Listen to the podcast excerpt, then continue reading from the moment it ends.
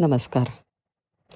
संदीप वासलेकर यांनी एका दिशेचा शोध नावाचं एक पुस्तक लिहिलं आहे उज भारताच्या उज्ज्वल उद्यासाठी. त्याच्यामध्ये त्यांनी एक गोष्ट सांगितली आहे ती मी आत्ता सांगते एका तळ्याकाठी शंभर माकडं बसलेली होती. रताळी खात. ते रताळ्यातल्या मातीसुद्धा खात होते. एकदा काय झालं? चुकून एका माकडीणीच्या हातनं रताळं तळ्याच्या पाण्यात पडलं. तिने ते उचललं तर ते पाण्याने स्वच्छ झालं होतं. आणि स्वच्छ रताळ्याची चव तिला आवडली. दुसरं रताळं तिने स्वतःहून पाण्यात घातलं. आणि स्वच्छ झाल्यावर मोठ्या चवीने खाल्लं.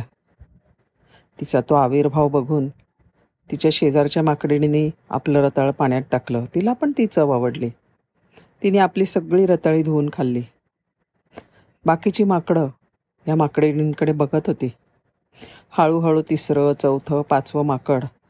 पहिल्या दोन माकडिणींना बघून त्यांच्याप्रमाणे पाण्यात रताळी टाकून स्वच्छ करून खायला लागले. इतर माकडांनी सुद्धा त्यांचं अनुकरण केलं. सगळ्यांना ते फार आवडलं आणि हळूहळू करत शंभराव्या माकडांनी सुद्धा रताळ धुवून खाल्लं. तेव्हा बाकी चमत्कार झाला. त्या बेटावरची सगळी माकडं त्याच्यापुढे रताळी धुवून खायला लागली. ज्या माकडांनी पहिल्या शंभर माकडांना रताळी धुवून खाताना पाहिली नव्हती त्यांना सुद्धा ही सवय लागली. काही आठवड्यांनी तेच नाही तर शेजारच्या इतर बेटांवरची माकडंसुद्धा रताळी धुवून खायला लागली.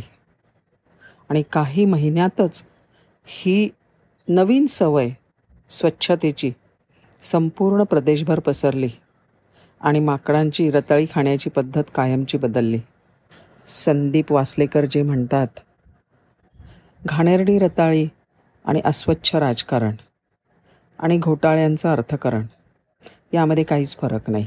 आपल्याला जणू त्यांची सवय झाली आहे. काही जणांनी ती नाकारली तर हळूहळू ही सवय सर्वत्र पसरेल भारताच्या उज्ज्वल उद्यासाठी. धन्यवाद.